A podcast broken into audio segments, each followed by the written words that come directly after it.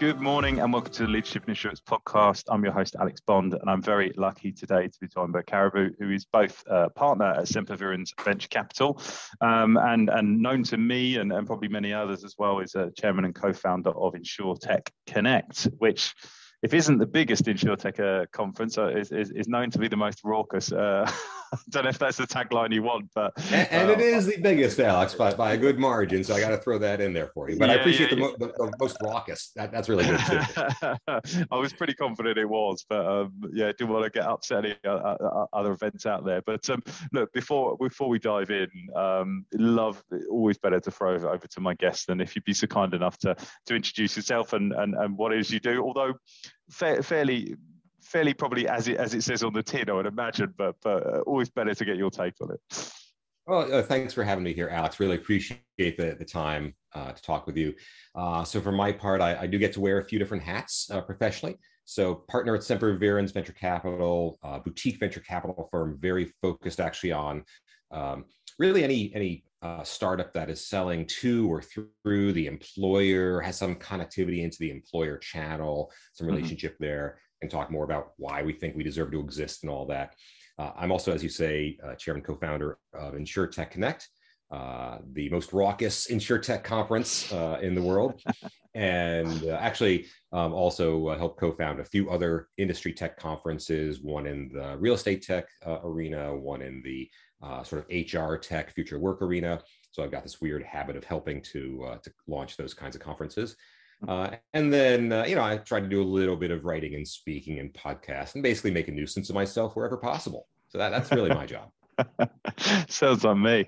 Um, I've got so many people that I think that think I just do podcasts and, and, and events, and, and I'm like, no, no, the day, the day job is definitely recruitment. That, that's that's what pays the bills. But um, uh, but good to make some noise, put some energy out there, as as as you said just before we hit record. So uh, I think that's important. Um, talk to me about before before we dive in. Um, your involvement in the in the insurance and insurtech industry goes back uh, to its kind of more nascent stages. Um, Um, how did you get involved in it? Um, what drew you into it? Because you because you didn't come from a traditional insurance background. It was, it was more banking, wasn't it? And then and then then moved into uh, yeah. That, that's exactly right. I mean, I'm sort of an accidental insurtech guy. Uh, mm-hmm. So I, I cut my teeth at my really my first and only real job uh, was a decade at Capital One. Uh, really back in its heyday, right? So ninety-six to two thousand six, it was going through hyper growth. I was like employee number twelve hundred when I started. Employee number twenty thousand, you know, mm. left kind of thing. Mm. Um, and, you know, but really an amazing place to learn how to use data in a business strategy, mm-hmm. which obviously applies to every risk business. Uh, so decade there, then uh, actually co-founded a boutique venture capital firm uh, prior to my getting involved with Semper Virens, a, a fund called Q E D Investors. Myself and a couple other uh, former Cap One execs came together to, to create that. Um, and again, it's sort of, we saw the applicability of the power of data and really sort of using the data in the business strategy in the right way um, to be impactful for a whole nother generation of startups, um, mm-hmm. not just in banking and fintech. We did some ad tech. Uh, we did a little H R tech, actually. Uh, we also did a couple InsurTech deals uh, before InsurTech was a thing. Um, mm-hmm. So like I said, you know, we started doing fintech before it was a thing, and then we started to do InsurTech before it was a thing. Uh, so we like to be, you know, on the, the leading edge there. Um, but uh, people knew of us in terms of getting involved on the, the startups that had data as a core part of their strategy. So mm-hmm. we would start to see these insurance-related deals, particularly around sort of with a data component. Um, and even though we didn't necessarily know the industry that well, we did have some sense of some some thesis around the, the power of the data there.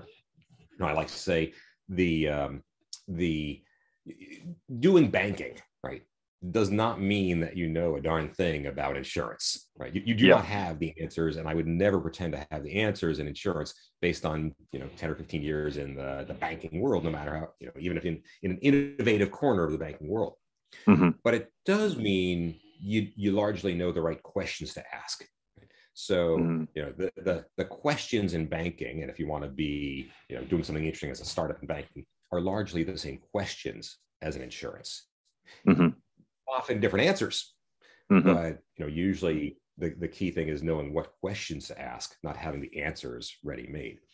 So mm-hmm. we, we we knew a few of the right questions to ask when we would see some InsurTech startups.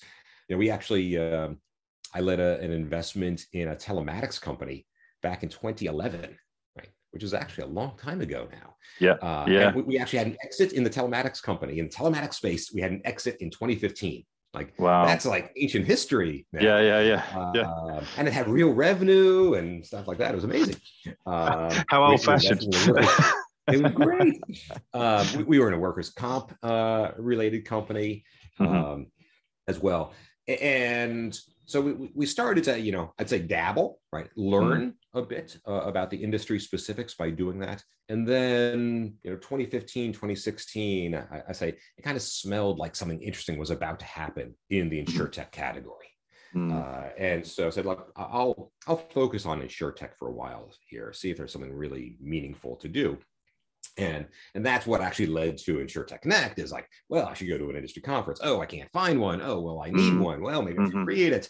Luckily got connected with a guy who knew actually what he was doing. Um, but that, that, you know, ended up being the, the genesis of it. Um, mm. So yeah, it's sort of accidental into the insurance industry, but it's, it's such an important industry, right? Yeah. And so much opportunity that I, I kind of fell in love with, you know, getting deep into the InsurTech space. Mm. What were the sort of winds of change? I mean, you, you sort of said it smelled like something was going to happen. Um, I think I, I see. So see, I kind of felt that as well because I obviously worked in the insurance industry for such a long time, and and, and now our business is purely InsurTech. Um, uh, but but I was a bit late to the party from that point of view. Um, because uh, because I suppose from a recruitment business you have to come a bit later because you have to get that scale. From an investment situation you want to be in earlier because you want to sort of get that get that value. What were the what were the what were the things that led you to think that? Was it was it data driven?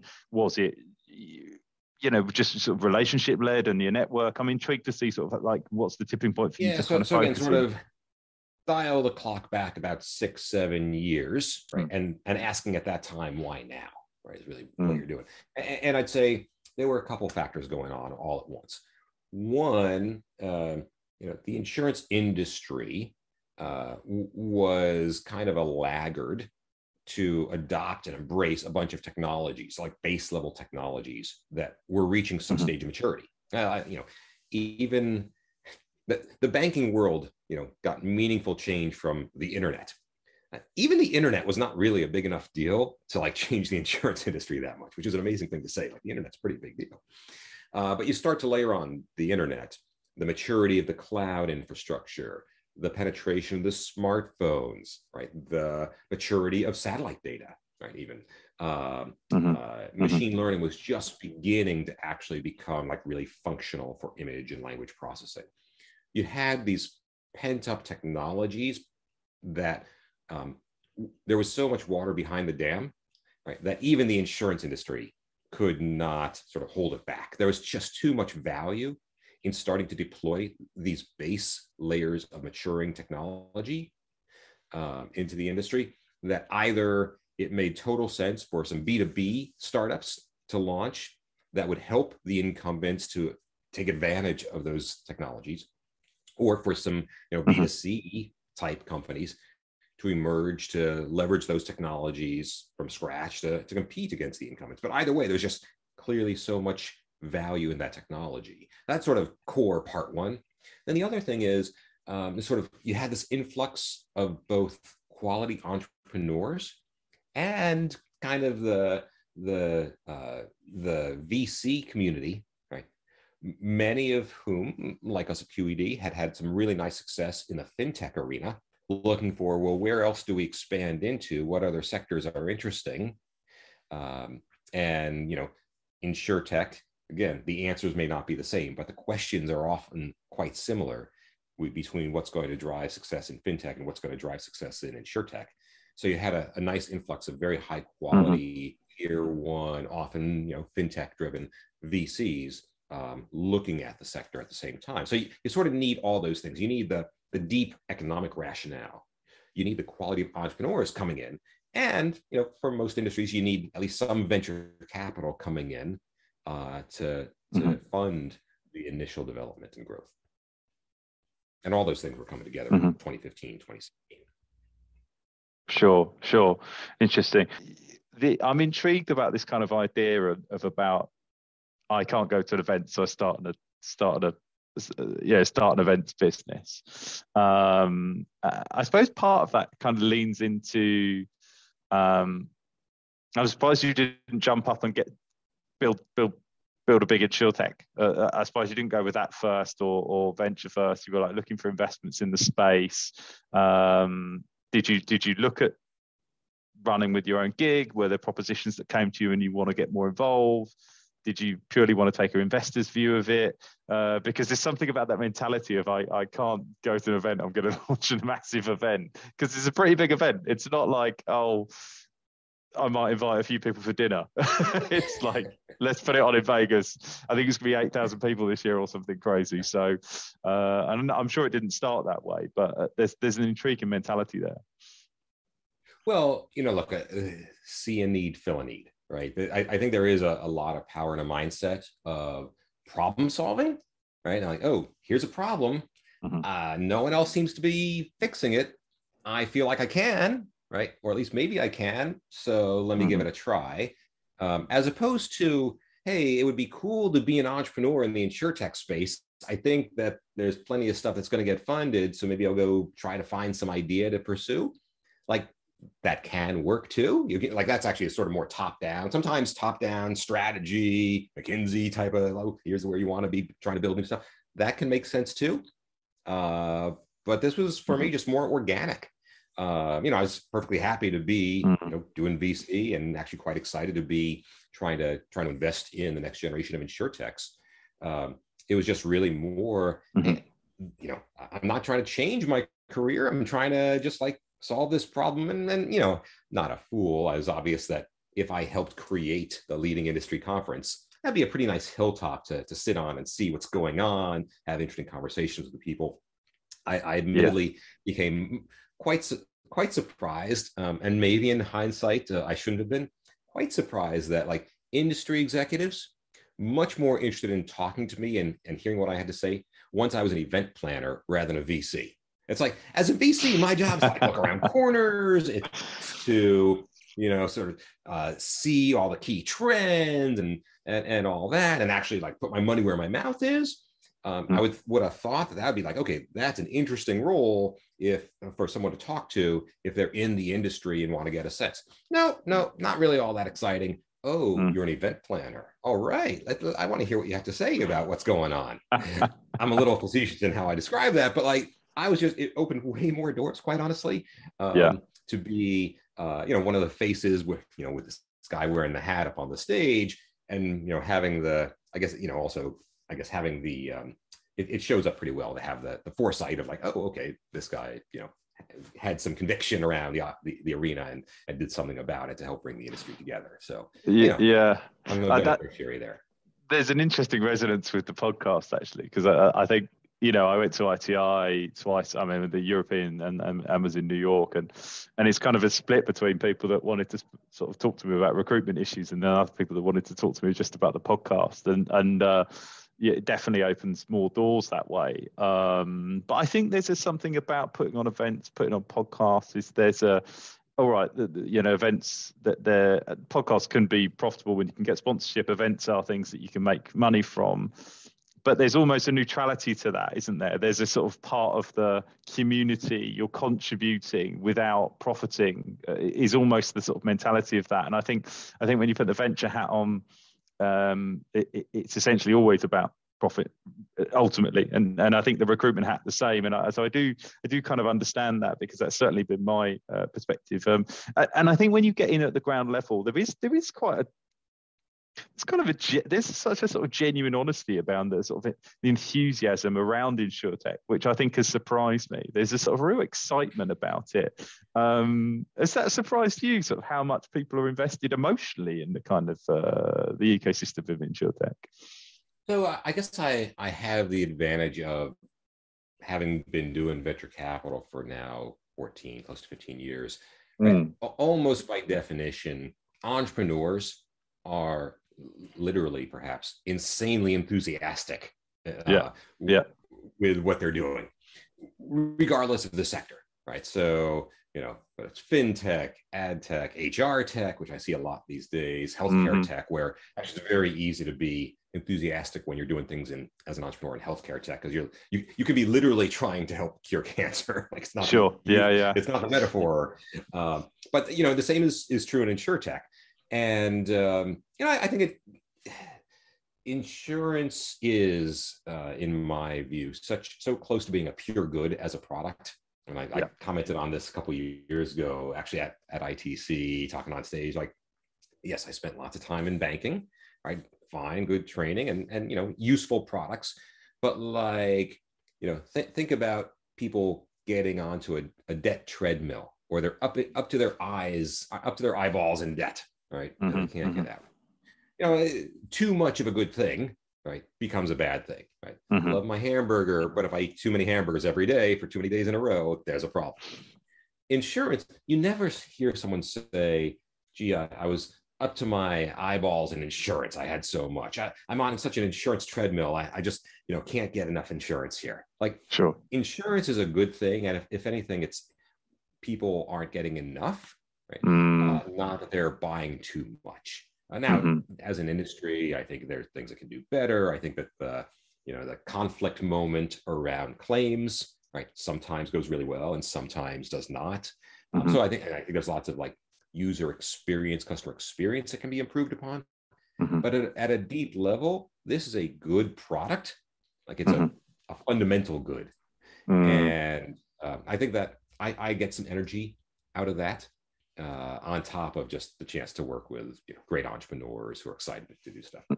Mm, I think that's such a, an important thing to acknowledge, and I think that we've seen that in the in the let's let's be honest market correction of some of the kind of investments that have been happening over the last kind of a few years, because you know the the this ridiculous notion that insurance is broken. Um, it was it was so oversimplified as a kind of proposition. It was it was always going to fail. It's like, no, insurance is brilliant. Like like insurance as as a concept, as a kind of service, is brilliant. The execution is what we're looking at now, because it, it would be like Amazon's tagline being "Retail is broken." I was like, well, retail wasn't broken. You could happily go and buy anything you liked, but you just, you bought it in a different way. You had a different customer experience, and, and Amazon have just nailed in what that new customer experience is. And, and they've reimagined it in a way that probably we wouldn't have imagined ourselves. So, you know, uh, and I hate using Amazon example. I, I'd love to pick something more esoteric and interesting, but you know, there's a reason it's ubiquitous. It's because they've kind of nailed it in terms of customer experience from retail perspective. So, um, but I think it's such an important point to talk about. Um, you know, you touched on it there. You're talking about claims. I'm slightly obsessed with claims at the moment. What kind of macro trends are interesting you in InsurTech right now? Is, is, is there a kind of particular theme of things that you are interested in? Yeah, you know, it's, it's, it is sort of my job to be like figuring out what I at least believe is coming mm-hmm. around the corner, right? Exactly. Um, what's going to be important. Uh, That doesn't mean I'm always right, um, but that's definitely my job to at least, you know, be right sometimes, yeah, and a little ahead of the curve. So, you know, I, I think uh, uh, th- there's a few things that I'm sort of keen on, my sort of themes for twenty twenty-two. Uh, one is actually no code, maybe low code platforms. Yeah. Yeah. Um, you know, I think there's some real value there, both sort of Uh, obvious um, speed and cost efficiency, maybe some that are more subtle around mm-hmm. like getting the product manager closer to the metal, so to speak, um, mm-hmm. and not having the sort of garble that happens when product manager hands off a user spec to a developer who then writes stuff. Um, so I'm actually quite excited about that. Uh, actually led a, an investment a couple months ago in a no-code platform, uh, a company called CoverGo. So putting my money where my mouth is on that one. Yeah, sure, um, sure. Uh, I'm uh, also sort of broadly, you know, I think we're on the verge of an InsurTech two point oh in terms of the like customer facing ones. Um, you know, there's there's been the, the first wave, you know, very capable entrepreneurs, but really trying to bite off a, a very big chunk. You know, if you've got mm-hmm. Hippo trying to, you know, do all of homeowners insurance in fifty states, and Lemonade, I mean, my gosh, trying to do like every category of insurance in, you know, half the world. Like mm-hmm. those are those are big chunks to, to chew off. Mm-hmm. Um, you know, and you've seen some in, in auto insurance, so on. I think that there's there's this next wave of entrepreneur emerging who's actually focused on starting with a specialty, starting with a, a much narrower niche, mm-hmm. and then let's deliver really well against that, right? In terms of go-to market, distribution, product, underwriting, claims process. And then once we've nailed it on a niche, then that gives us sort of permission to uh, either sell other stuff to that same niche or to go into some adjacencies, right? Mm-hmm. um, in terms of segment, and solve for that. And I think that is actually, um, especially where, you know, the sort of capital markets have, have shifted their mindset from grow, grow, grow at any cost to some balance between we want to see growth and we want to see great unit economics and efficiency. Yeah. Uh, I think that this specialty, the n- narrow niche approach lends itself, you can still grow, uh, but it lends itself to a little bit less competitive dynamics, right? Mm. And therefore, potentially better unit economics when you start to solve for it. Um, mm. is the, that, the flip side of that is you, you've got to expand to other adjacencies in order to yeah. build a multi-billion dollar company. So it's that that is where the trade-off hits. Yeah, and and, and I was thinking what what has always struck me about venture capital-backed businesses is is the balance between taking on em- enough money, but not so much investment that actually you're under pressure to grow at all costs, and therefore you start in a niche where you have uh, a unique proposition, and then to to sort of uh, to sort of get from under the weight of the size of the investment that you've taken on, you have to expand into to, to areas where you potentially don't have a unique proposition. You, you're competing. You know, the, the the great example might be something like, um, you know, a lot of people have, have have gone into the sort of delivery driver um, space, or the kind of like Uber type generation uh, in auto, and then they've had to spin out auto into a much broader auto proposition, which where, where they don't necessarily actually have a, a, any different data points to a traditional insurer, or there's no unit economics to back it up. So, so I, I think is is a real balancing act, and I think where potentially where people have been overzealous has been the speed, the the speed of oh we want to get there. Everyone wants to get there, and everyone wants to get there quickly, but maybe there's kind of been, yes, there's a market correction on on both the the investor class, but also the kind of uh, the entrepreneur class. There's there's been a little bit of we, we want to get there too quickly. Yeah, and and if an entrepreneur takes on too much capital for the stage of the business, mm-hmm. they will architect the business to use the capital, right? Invariably. Yes, and, exactly. And so and, and and they will architect it, right, to overconsume capital or to, to build a, a higher cost structure than the underlying business or, or market actually warrants. And mm. when they do that, right, as soon as the, it's not even that the music stops, it's just that the, the tempo slows down for the music that's playing. Mm-hmm. Right? That's where they discover, oh, gee, we, we architected our business to be where, for a world where capital is abundant and cheap. Right? Mm-hmm. And that's actually a, a sort of artificial and arguably unhealthy way to architect your business, right? You know, in moderation. There's also, look, you, you can sometimes bootstrap a business, right? Uh, yeah. Actually, in insurance, you kind of see that sometimes more on the broker side mm-hmm. uh, of business models. Uh, you know, so I, I, you know, there's no absolutes here, uh, no. but there are definitely like, hmm, if you're going to, you know, take on that much capital, watch mm-hmm. out, because the typical stumbling block is you actually spend it. Mm, yeah, because I've, I've I've got huge empathy for what's going on at the moment, because we've seen a bit of a restriction, uh, particularly of those earlier stage businesses. And you know, I was talking to someone who was being quite disparaging and had, had said people had, had sort of started business with with with a view to constantly being raising raising rounds and and growing and. You know, and I, and I had to counter that by saying, but that's the environment we were in. We were in an environment where that was a perfectly legitimate way to grow a business. But the, the problem with that is that when that, ca- that that flow of capital slows slows even slightly, you're in a position where that business model or that or that kind of way of growing is not the most prudent one at the time.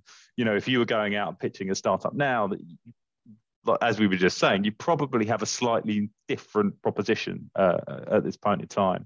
Um, I wanted to sort of, uh, uh, similarly to that, you've been in, in the InsurTech market for, for, for since inception, as, as we sort of, there, there's an argument about it's been going on for about thirty odd years, but, but you know, let's let the modern, the modern version of InsurTech and what it is. Um, the flavor of entrepreneur I've noticed that the profile has changed. I, I, I wonder if you would agree with that, and, and, and how you think that that has changed. Well, I think that the, you know, InsureTech zero point zero, right, or zero point one, which kind of mostly predates me, I would say. You, you had insurance mm-hmm. people, right, trying to sort of move the industry mm-hmm. forward through technology. And, you know, bits and pieces of success there, but, you know, back to the earlier part of our conversation, maybe there wasn't as much pent up sort of demand and value from the root, the root technologies and so on. InsureTech, you know, one point oh, six, seven years ago, I think really saw the influx of more of your, you know, classic Stanford engineer, right, type, the software led entrepreneur who mm-hmm. maybe mm-hmm. didn't have any insurance experience to speak of at all, right? But they mm. sort of took that top-down op- recognition of, gee, a bunch of user experience is lousy. There's some lots of market cap here. Um, they haven't used the technologies the same to the same anywhere near the same degree that other industries like banking have. There's an opportunity. Let me go figure this out. And yeah. I know software and how to sort of leverage software to to make businesses more effective, more efficient. And you saw that type of entrepreneur really come in here, which, by the way, is. is the type of entrepreneur that V Cs particularly like to support, right? Yes. V Cs, if given a choice, the typical V C between uh, investing someone who's great at software and, and steeped in the culture of entrepreneurism uh, uh, versus one who is, you know, deep in industry expertise and deep in the culture of the industry, but doesn't mm-hmm. necessarily have the software piece, the, the the V C community is almost always going to be in favor of that first one. Mm. I think with this InsureTech two point oh wave, again, you know, marked by things like more niche uh, opportunities being pursued, a little bit more balance around um, growth versus unit economics. Mm-hmm. I actually think that you're seeing there um, uh, a little bit more of the pendulum swinging back. So these are these are often people who, if they're not deep in insurance, they at least have some exposure to insurance as well as exposure to technology. And that's that's part of what gives them the insight. Oh, here's a niche that needs fixing, and I know what it needs because I've got some insurance mm-hmm. background, mm-hmm. and I know how to do that because I got some technology background, and boom, they go after that. So I think it's yeah. we're now in that, that third wave, the InsureTech two point oh of um, Uh, the entrepreneurs being a little bit more balanced um, mm-hmm. and from a, you know, building a business slightly more pragmatic, a little less sort of pie in the sky. We can take on everything, um, at least in, in initially, and a little bit more like, okay, how am I going to build a, a business that's not beholden to, to raising two hundred million dollars of capital in its first two years? Yeah, yeah, no, exactly. And, and, we, and we're seeing more... Um, Because because the problem with InsureTech as well is that, you know, we're both having this conversation and, and lumping it all together, but but we've got one end of the spectrum. We've got full stack digital insurers uh, through digital M G As, through to, you know, quite broad platform offerings, all the way to really discrete, you know, specific uh, technology solutions, um, and they all fit within that bucket. Um, but but but I think the sort of broader, bigger versions of all of these are the ones that seem more at threat at the, the, the present time. And, yeah. and what I'm seeing more of is these discrete or specific or niche offerings. And, and those are the ones that I'm personally quite excited about. And and and although I'm not an investor, that we we work with earlier stage businesses. So I so I'm I kind of we're investing our business time in those businesses. And and and so it's always kind of about trying to spot the trends. And that and that's just, you know, that is the trend of what we're seeing. And I, and I think those businesses that are coming out now absolutely, you know, echo what you, you've seen. It was the sort of, it was the engineering-led, product-led individuals, and now we're seeing founder teams that are much more working with the industry. You know, for example, they're not going for a different distribution model. They're working through broker distribution models because people have seen, well, actually, it's a really cost-effective way of getting to market, um, unless they're going embedded. And then, you know, that's a that's a whole, there's a there's an hour on that we could do.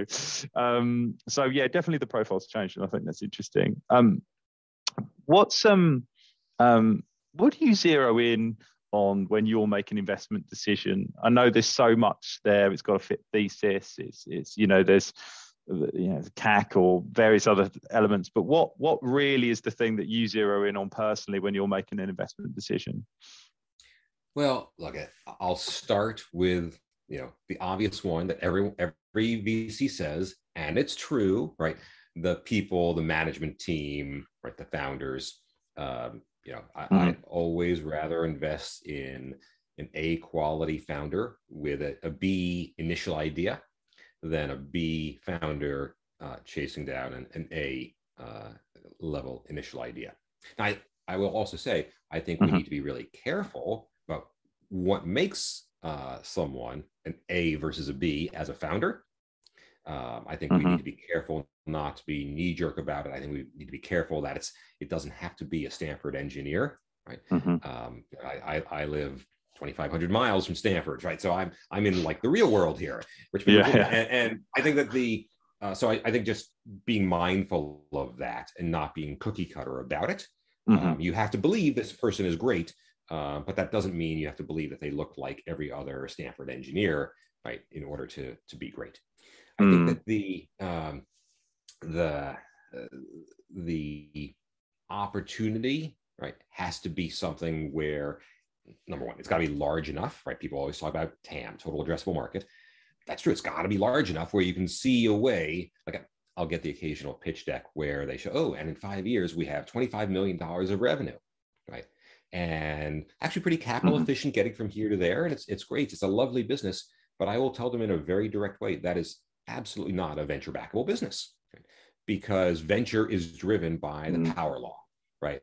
I don't care. I mean, I care, but I don't really care. My results are not driven by if I lose money on five out of ten companies that I invest in. I'd rather get make money on them, sure, but my results are really not driven by. My results are driven by the top one or two, or if I'm really good, three investments out of ten, and how mm-hmm. big are those? Right? Mm-hmm. If if my best ones are like three, four X, well, then I'm not a very good V C. I'm not having a very good, very good fund, right? Yeah. Uh, you, you need to have, so it's really about, is there a, a plausible path here where this gets, you know, a twenty X, thirty X, forty X, right? Um, if the sort of, if the entrepreneur is as good as we think they are, if the market is actually as ripe as we think, and if a couple things go their way, like that's, that's what you're, you're betting on. Mm. Um, you know, and then uh, I think that you, you've got to also know why you're a fit for that particular startup, right? I, I, I really, there are some generalist V Cs, and you know they have their value prop around why sort of they should exist. I think a V C has to always ask, why do we deserve to exist? Like, what do we yeah. bring to the table that the other couple thousand V Cs wandering around don't? Um, you got to be distinctive about that. And you've got to have uh, sort of, you, you've got to be disciplined around only investing in those companies, those startups that really do line up with what you're good at as an investor, what you know, where you'll be able to actually help the startup. Uh, um, and there's lots of different ways to help a startup, but you got to be very crisp and clear about to yourself and to them what that's about.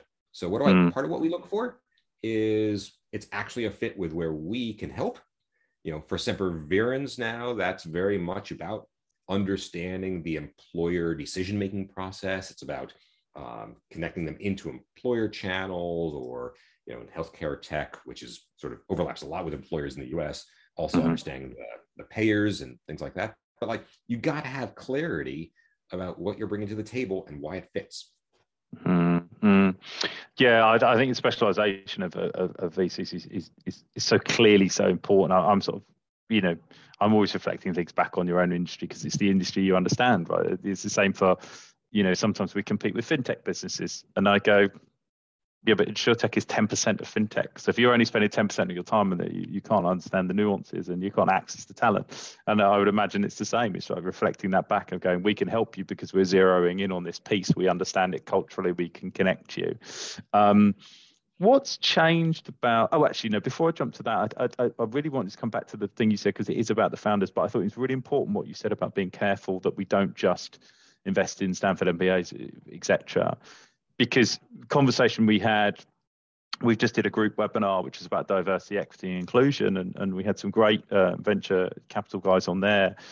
and talking about the part to play that venture has, which is if we're investing in the cookie cutter version, then we're not doing a lot about D E and I. And, and I was wondering what, you know, have you taken steps to address that? Is that something that you're conscious of? Uh, you know, how do you kind of try and not fall into that trap of basically investing in the, you know, white, middle-class, Stanford M B A person? You know, like that's that's that's realistically what what happens. Um, says the white, middle middle-class, middle-aged guy. Look, I, I think it is a real issue, um, and and there's. There's different aspects of trying to solve for it. So mm-hmm. on the conference side, right? Um, sure. I'll start with that, right? Because uh, we, we grappled with that, right? Mm-hmm. Um, th- there were plenty of folks who would look like you and me, right? Um, mm-hmm. With about the same amount of hair on our heads, um, uh, who were at about the same age range and so on, mm-hmm. uh, who would want to be on stage. And uh, don't want to discriminate against them, but also want to like have balance here. What does that look sure. like? Mm. And so, you know, th- the way I describe it in that context is we always wanted to make sure that the people who are on stage were looking like the future of what insurance is going to be, not where it's been, right? Sure. And, and so, you know, thinking about where does it, where does that look like? What does it mean to be? Uh, you know, my, my corollary of that is good news. You can actually now be in the insurance industry and not have to play golf. Like, okay, that's great. Because actually some people don't like to play golf, and I mean, they'll swallow if they have to, but like, okay, that, and that actually is a really subtle form of diversity, right? Yeah. Because um, tying yeah. the, your advancement in a industry to sort of an affiliation with a particular sport, like, It's, it sounds crazy when I say that, but I think there's a there's a kernel of truth to that, mm, right? Mm. Um, and especially if that's a sport that is tied to uh, country clubs and things like that, like, okay, maybe there actually is, right? Um, you know, it sort of is, it starts to be as bad as having, you know, the business deal done in the men's room. Like it, it's just, it, it's it, it creates a skew that mm-hmm. we don't need. That's not actually mm. a productive skewing in, in how we mm. operate. Mm. On the venture side, you know, I think it, it is uh, challenging. Um, you know, I, I, in a sense, I actually, I, I, I alluded to, I, I actually live in the real world, unlike uh, many other V Cs. So I live in Richmond, Virginia, um, very middle of the road. You know, it's probably like the fiftieth largest city in the rich, in the U S. Mm-hmm. Um, I, I think that actually, at a personal level, gives me a little bit more perspective. Um, yeah. Uh, including on, on demographic issues, right? Richmond has very, very different demographics than San Francisco, uh, yeah. dramatically. Yeah. Uh, and, uh, and and like, I, I, I'm not going to assert that there's a an easy answer or that I've got a, a proper solution for it. I think that uh, you know, you, you're in your question, you talk, talked about like how how do you make a conscious choice around that? I, I think that actually is the starting point, is being conscious about it. Right? Mm-hmm. And I'm not going to change my criteria of the most important thing is the capability of the founder. That's yeah. not negotiable. Yeah. But let's make sure that when I'm assessing the capability of a founder, I'm not doing so in some sort of knee-jerk or cookie-cutter way, mm-hmm. or that I'm having some sort of visceral visceral reaction to, you know, mannerisms. Look, mm-hmm. mannerisms are actually have cultural components to them, mm-hmm. some demographics, some not. Mm-hmm. And let's make sure that if I'm being, if I'm reacting in some visceral way uh, to particular mannerisms, I'm asking like, oh, well, is that actually, is that actually a thing on me? Is that something mm-hmm. I got to figure out? Like, mm-hmm. Oh, that doesn't, that, that doesn't make them uh, a less capable entrepreneur, right? That's mm-hmm. just my, my gut sort of overreacting to something. Okay, well, let's let's be mindful of that uh, and make sure that we're not doing something, you know, counterproductive for me and for them. Yeah, yeah, no, I think, I, I mean, one of the things that came out of the conversation the other day was was as much as, you know, talking about it in itself was useful, you know, the, the consciousness of it, um, because it, it happens, you know, I think investing has so many parallels with hiring people. Um, you know, you're putting your time and money into into people. You're making those decisions based on people, and you know, familiarity has a huge impact on that. You know, that person is like me, that's great. Um, and, and that's that's from a hiring perspective, um, and just being kind of conscious of it. But I think the mannerisms thing is very important. What you said, the, the golf thing, it's hugely important and really made me laugh. You know, I'm, you know, from a very working fast family, I'd never seen a golf club till I was about twenty-five. And then everyone played golf. I still play golf to this day, because if I want to spend any time with my friends who all play golf, I, if I don't play golf, I won't see them. But twice a year we go on holiday and I torture myself around a golf club. That's a bit different, different, but at work, I found it very difficult because I didn't want to play golf. Wasn't interested in it. And, and, and so much, so many deals were done. And I know on the venture side, you know, some of the complaints we've received when talking to kind of, uh, you know, women, women particularly in the industry are, I don't want to go drinking with a bunch of men I don't know in the evening to, to, to get venture. So little things like changing the time, the place, the location, for example, not zeroing in on every, you know, the equivalent would be in the U K that, that there's always a complaint that all the money comes out of London, you know, and, and, and, New York in the U S or, or San Francisco in the U S and, and and saying, well, actually there's there's V Cs spread around. I, I think these little things are are important, um, and that, and they and they spread the kind of risk of us um, you know diving in. But I think just talking about it and being aware and, and what we can do is, is so important. Um, you and I, I had a conversation. I actually sorry, like, no, please. I actually do, I'm sorry. The, the, I actually do like that the insurance industry is much more geographically dispersed, whether in the U S or globally, than many other industries. I, I think about banking, right? Um, sure. You know, they, Wall Street is a metaphor the same way that Silicon Valley is a metaphor, right? Mm-hmm. But actually, like, banking is very concentrated in New York in particular, right? Sure. Insurance is, and, and you know, globally, banking is concentrated in probably five cities uh, mm-hmm. around the world. Uh, insurance, I think, is actually much more dispersed. And I actually think you see that in the profile of a lot of the entrepreneurs, right? Especially mm. those who come with some insurance background. You actually mm-hmm. see them coming out of the U S Midwest, right? Much higher proportion than you might see in, in other kinds, other industries that are venture-backed. So I, I really mm. like that too.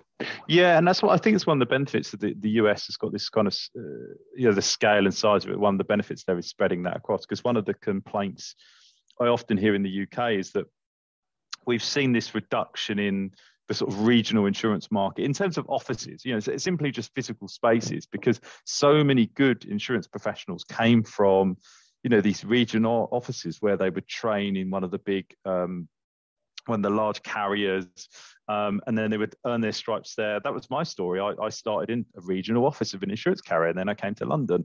Um, The diminution of that has actually diminished the level of talent and, and, and the accessibility of the insurance industry, um, and and that's that's that's to its to its detriment. So yeah, I do think uh, you know, the U S has that huge advantage, and and and one of the things about um, insurance and InsureTech is that we shouldn't be so geographically focused, especially not now. But um, uh, don't want to get into politics, but our our government's not helping us support that, because we've got a terrible transport network. Uh, it's a very sore day for that. We've got strikes coming up, and we've got uh, record oil prices, which is not helping. So, moving swiftly on. Um, so uh, you and I had a great conversation about this, and I thought I thought you had some great, interesting um, things to say about this. We sort of we we we had a conversation before about legacy culture versus legacy technology, and and and like which one is actually standing in the way of change.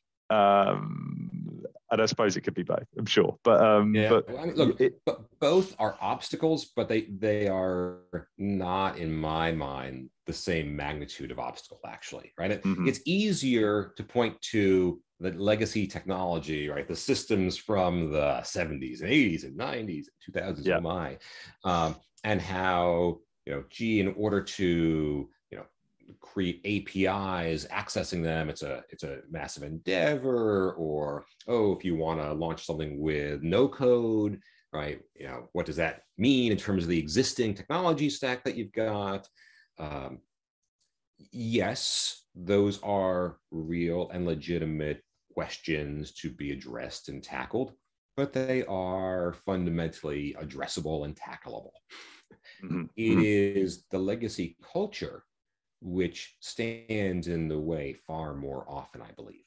Right? Mm-hmm. It is, well, that's the way we've done it. So, and it's, if it ain't broke, we don't need to fix it. We don't need to modernize. Eh, Yeah, the customer experience, we're not terribly proud of the customer experience, but it's okay. We're still getting the customers that we want from the brokers, and you know, if uh, you know, and, and the do we really need that satellite data to let us underwrite better? I mean, it's been fine. And gee, actually, my actuarial science training doesn't doesn't teach me how to use satellite data so much. Um, I mean, the legacy culture is the much bigger obstacle mm. because if you choose to solve for legacy technology, right, there's a bunch of rational choices you can make. Um, and, and, and by the way, like part of it is playing defense and part of it's actually playing offense. And again, you can mm-hmm. make choices around that. And I think the, the challenge with legacy culture is that you don't even necessarily get to the point of having the rational assessment of where there's opportunity to play offense, to play defense, to create efficiencies, to get more speed, whatever. Um, it's, it's very easy, particularly in larger, established, successful businesses, to be able to just stick with, well, you know, that's not something we've done before. We don't, we don't have a burning need, a burning problem to, to fix it. Let's just keep going, you know, for a few more years. Mm. And, you know, I, we had um, the C E O of Chubb as keynote speaker at I T C last year. And uh, I'm going to paraphrase, but I really love something that he said uh, about Chubb. And I, I actually think that it's true, in addition to being what he said. So mm. he, he said that in years past, Chubb had an underwriting culture that served it very well. But today, he said, it has an underwriting and engineering culture. And I love that, right? Because mm. first of all, clearly, he's been mindful about what culture, right, does he want, right? Mm-hmm. And and because every choice there has trade-offs. And he's saying, look, mm-hmm. I need engineering to be on equal footing with underwriting. Right? And that's a sure. cultural change. That's not a, you know, tech stack change. Yep. Um, and yep. I've, I've actually seen evidence that it's true. Like, mm. um, and oh, by the way, like, not the least of which is he called it engineering and not I T. Right? I, I, yeah, I, I that's. Like to make sure that if yeah. you call it I T, you've already lost. You've already missed the point. You can call, you can you can debate: is it engineering? Is it developers? Is it coders? That's fine. If it's I T, no, I T are the, they're the folks who get my computer set up or have my make sure my phone works, right? Yeah, yeah, yeah. I, I'm sure I'm going to annoy a lot of people with what I just said there, um, yeah. but like there is a mindset difference. Um, mm. that is sort of evidenced by the language that someone chooses to describe that kind of work. Mm. Um, and so I think that the part of the advantage that the startups have, right, is they come into it, right? True, they don't have legacy technology to work through and to refactor and so on, but more important, they don't have legacy culture, right, to try to drive a two-year change management program around how we're going to do things. They go in actually with, let's try to, you know, we want to be the agent of change in the first place. Mm. Um, and, mm-hmm. and, you know, you can get yourself into trouble if you disrespect conventional wisdom, uh, uh, which is why a lot of the, the better insurtechs have, do bring in people from the industry, mm-hmm. but you have a cultural piece that needs to be around, okay, let's explore what's possible. Let's see what the benefits of this new technology might be. Oh, we can't find one? Fine. We don't need to, we don't have to use it just for, for technology's sake. Oh, that satellite data feed can actually help us, you know, underwrite faster or cheaper or smarter. Okay, let's look into that, actually doing that. Great. Mm. The culture piece, right, is such mm. a, and, and as Chubb demonstrates, I think you can, you can actually embrace a culture of change and a culture of tech-driven change, right? Mm-hmm. Whether you're, you know, a massive company or a startup, uh, but it does require, like, you got to be choiceful about it. Mm. It, it it also requires a management of timeframes. I think this, the easier thing about technology as well, to say, right, we're going to evolve and uh, we're going to we're going to move over to a new technology stack. It's going to take two years. This is the plan. This is how we're going to do it. Oh, we both know it's going to take four years and take, it costs ten times as much, but but there is a timeline and they're working towards something. But we very rarely see that on a culture perspective, because we go, oh, we're going to change culture. Culture requires you to probably shed a few people, hire new people, build new departments. You're absolutely right. Technology, we talk about that all the time. Technology teams within large carriers are generally set up to maintain this old technology stack. That is not the same as an innovative engineering team that is looking for the future. And, uh, and I think if we see the growth of innovation teams within side carriers, it used to be, oh, let's hire some really smart person, stick them in a room. They had no budget, no power. We're already seeing the evolution of those teams now have top-down input. They have budgets, and that's that's changing. Um, I'm really conscious of the time, so I I, I want to I want to sort of bring to a last question. There's a bit more of a fun question. Uh, I, well, I hope. Um, first I T C, first I T C uh, for me this year in Vegas. Uh, I'm sure there'll be many people because it's going to be bigger than it's ever done. Um, what should one prepare for uh, with I T C? What are your my, my, my advice? Yeah. A couple yeah. of things. Make sure you get lots of rest in advance because you are going to be working hard, right? Yeah. This is not a boondoggle. You're going to be exhausted at the end. So make sure you, you catch up on sleep in advance. Uh, I'd also say, like, get yourself into the extrovert mindset. Like, yeah. be prepared to, you know, walk. There's a difference walking around looking grumpy and walking around with a smile on your face. Like, people sure. will come up to you. If you look inviting, right? If you go out of your way, uh, people will come up to you. You go look for someone else who's smiling and just sort of standing at the coffee and go introduce yourself. Sure. I T C, what's special about I T C is people's mindset is very different from the other three hundred sixty-two days of the, the year in their work life, right? Mm-hmm. At I T C, people are open to new possibilities, n- new introductions. They're, they're genuinely curious about, oh, what do you do? Right? Oh, what do you do? Oh, how did that work for you? They're open to those conversations. So just go in with that mindset. Yeah, perfect. Brilliant. Uh, just good, good, good rules for life, I would say. Uh, walk around with a smile on your face is always going to be a bit more engaging. But um, Caribou, I've loved this. Uh, I loved our prior conversation. I'm really glad we got to do this. Uh, I think you bring a really kind of like fresh, just just different take on on what what investing is and and and, and what the community of insurance is. So uh, it's been an absolute pleasure, and I really appreciate you being a, a, a guest on the podcast.